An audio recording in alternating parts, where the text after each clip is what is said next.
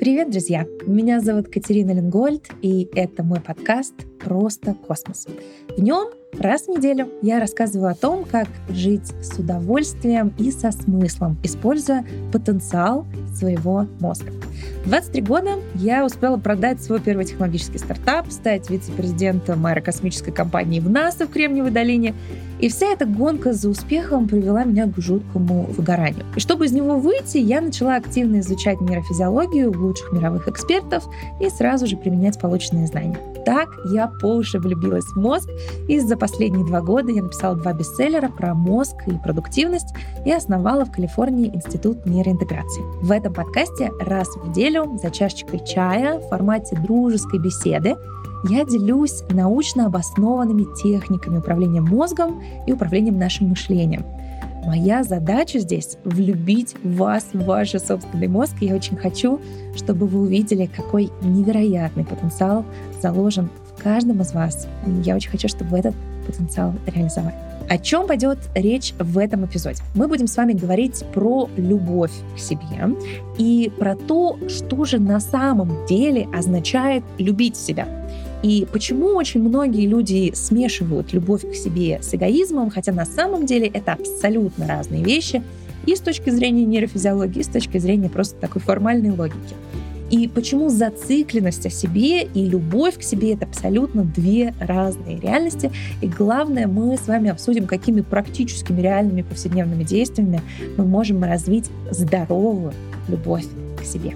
Ну что, поехали! Привет.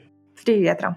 У меня вечер, у меня там свечи горят. Я приготовился к нашему хорошему разговору. Надеюсь, что тепло наших разговоров не только за счет свечей, но и просто за счет тона голоса, что она передается ребятам, которые нас слушают. Ты знаешь, я тебе хочу сегодня странный вопрос задать, но и пообсуждать с тобой любопытную тему. Ты любишь себя? Да. А что это для тебя значит, любить себя? Знаешь, я об этом размышляла достаточно много. Мне кажется, любить — это значит с огромным интересом узнавать. Узнавать себя, если мы говорим mm-hmm. про любовь к себе. Да. да. А это не важно в отношении кого. Это вот когда тебе абсолютно в безусловном отношении интересно что-то или кто-то, это говорит о любви. Вот знаешь, вот человек любит литературу какую-нибудь там древнегреческую. Это значит, ему совершенно без каких-либо причин, без каких-либо оснований и необходимости хочется об этом узнать больше. Когда мы влюбляемся в человека, хочется как можно глубже погрузиться, и вот этот вот интерес, абсолютно необоснованный какой-то необходимостью, интерес к объекту любви. Вот и для себя точно так же. Когда тебе интересен ты сам. Я знаешь, почему тебе этот вопрос задал? Потому что сегодня я делал небольшие физические упражнения дома, и я плохо достаточно тянусь, и я пытаюсь это вот делать, в том числе там немножко растягиваться. Я впервые разглядывал сегодня свою стопу. Вообще, я уверен, кстати, что малое количество людей разглядывало свою подошву стопы. И я, кстати, такое ощущение, что я впервые в жизни увидел. Ты знаешь, то есть я так вот как-то подвернул ногу себе, и такой, у меня есть стопа, она вот такая, и вообще ничего такая стопа. И я стал себя ловить на мысли, что м-м, ведь действительно, наверное, любовь человека к себе начинается в том числе и там, с интереса к самому себе и к узнаванию самого себя, к изучению самого себя. То есть это вплоть до того, что, знаешь, начинаешь действительно изучать, потому что объект там, другого человека изучать легче, чем самого себя. То есть, по факту, ты его не узнаешь, на самом деле, так хорошо, как можешь себя узнать. Но объект исследования, вынесенный за контуры твоего тела, сильно легче любой, чем тот, который внутри твоего кожного мешка, и души, и тела, и мозга, и всего. Я тебя вот как раз к этому хочу подвести. Ты помнишь момент, в который ты начала себя любить? И момент, в который ты начала по-другому к себе относиться. С чего вот начинается вот эта самая любовь к себе? Потому что очень многие люди не любят себя, критикуют себя, не нравятся сами себе, даже не принимают очень часто там, себя. Мне кажется, что этот момент, он напрямую связан с моим пониманием, что я — это не законченная статуя. Знаешь, это не какой-то законченный объект, который имеет заданные свойства. Мне кажется, что гораздо интереснее тот объект, который способен к самоизменению. То есть вот любые системы, которые постоянно меняются и которые могут преобразовываться, да, вот человек другой, допустим, если нам нужен пример снаружи, человек, он постоянно узнает что-то новое, он постоянно чем-то интересуется, ты с ним общаешься, и с ним интересно. Ты ездишь в какое-то место, и там, не знаю, меняются сезоны, там открываются какие-то выставки, и туда каждый раз интересно ездить. У нас так мозг заточен, что мы любим то, что подвижно, то, что меняется, это всегда вызывает интерес. Дофамин вообще на новизну у нас заточен. И я для себя в какой-то момент поняла, что я это бесконечная такая река изменений. Второй момент, я этой рекой могу управлять. Увидеть свой потенциал, увидеть гибкость, с которой этот потенциал можно направлять, это так интересно. Если с другими людьми ты можешь только наблюдать изменения, то здесь ты еще можешь на них влиять. Но это удивительно. Вообще человеческий мозг, и вот чем больше я его изучаю, я очень надеюсь, что нашими с тобой вот беседами люди влюбятся вот в этот уникальнейший потенциал, который в них есть, этот потенциал к прекрасным изменениям и интересным открытиям. Вот прям очень хочу. Слушай, вот возвращаясь все-таки к очень важной составляющей. Если бы ты вот сказала, что... То есть мы хорошо все обосновали, зачем человеку любить себя. А если это перевести в какие-то прям вот ну, пошаговые действия, вот с чего начать? Вот если я сейчас недостаточно чувствую, что я вот как-то люблю себя, что ли, отношусь к себе достаточно или недостаточно? Я думаю, что первый шаг, с которого можно начать, это две минуты в день наедине с собой, без ничего, без любых других развлечений. То есть вот поразвлекать наблюдением за своими же собственными мыслями, своей компанией в течение, ну, допустим, двух минут. Две минуты же не очень страшно. Даже если вы выясните, что вы супернудный компаньон, то, ну, две минуты не так жалко, правильно? Так интересно, потому что вы начнете замечать какие-то мысли, которые до этого вы игнорировали. Какие-то интересы, может быть, какие-то идеи начнут выплескиваться. Я люблю, когда я стараюсь смотреть на свои мысли. Просто, вот, знаешь, когда ты находишься на... Вот я помню, в Нью-Йорке у меня впечатление было, ты смотришь вниз небоскребы, и там ездят машины. И есть там такие, какая-нибудь едет большая пожарная машина, там, все внимание на себя. Есть какие-то просто там толкаются, значит, эти желтенькие кэбы. И вот, мне кажется, наш поток мысли, он тоже очень похож, да, то есть это вот какая-то такая постоянная череда чего-то очень привычного, как вот эти вот кэбы, да, где-то там огромная пожарная машина едет. Ну, просто порассматривать, знаешь, с интересом вот этот поток. И редко какие-то совершенно уникальные единороги, повозки с единорогами проходят. Просто на них посмотреть, познакомиться с ними. Начать с времени, которое ты проводишь наедине с собой. Потому что, знаешь, в знакомстве с собой очень много таких тонких нюансов. И если ты перегружен информационным потоком внешним, который всегда будет гораздо более громкий, гораздо более интенсивный, то ты эти нюансы не видишь, они кажутся как бы незначительными. У нашего мозга, у него есть предпочтение к вот этому внешнему поглощению, потому что угрозы в основном поступают снаружи. Угрозы изнутри — это там нужно замерить, грубо говоря, концентрацию гормонов в крови, убедиться, что там сердце работает, дыхание идет. Вот эти сигналы он собирает. А мониторинг мыслей, ну, такая себе задачка, зачем этим заниматься? Угрозы из этого редко возникают. Поэтому у нас есть предрасположенность к тому, чтобы смотреть наружу, а не внутрь. Но это не значит, что внутри неинтересно, это значит, что внутри менее громко. Знаешь, как высокая кухня, да, там, может быть, нету такого безумного количества вкуса, как у каких-нибудь чипсов с глутаматом, но это не значит, что это менее вкусно. То есть там больше нюансов. Для того, чтобы эти нюансы разглядеть, тебе нужно как бы выплюнуть чипсы на секундочку, да, прополоскать рот и посмаковать вот это. А у нас времени на это нет, потому что мы с точки зрения стимуляции нашей нервной системы, мы секунды же не оставляем. Ты в лифт зашел, хоп, телефон. У нас нету вот этого пространства. И поэтому у нас времени выплюнуть чипсы нету, как бы вместе с чипсами вот все, что мы вот пытаемся эти нюансы добавить, они все равно незаметны и кажется, что и незначительно.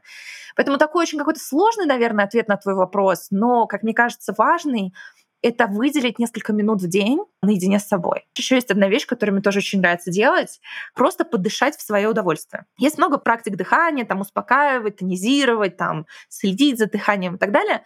А вот просто сесть и подышать так, как хочется. Вдыхать сколько хочешь, выдыхать столько, сколько хочешь. И вот покайфовать от процесса дыхания. Хочешь, даже сейчас попробуем, ты просто вот вдыхаешь, как нравится, и такой...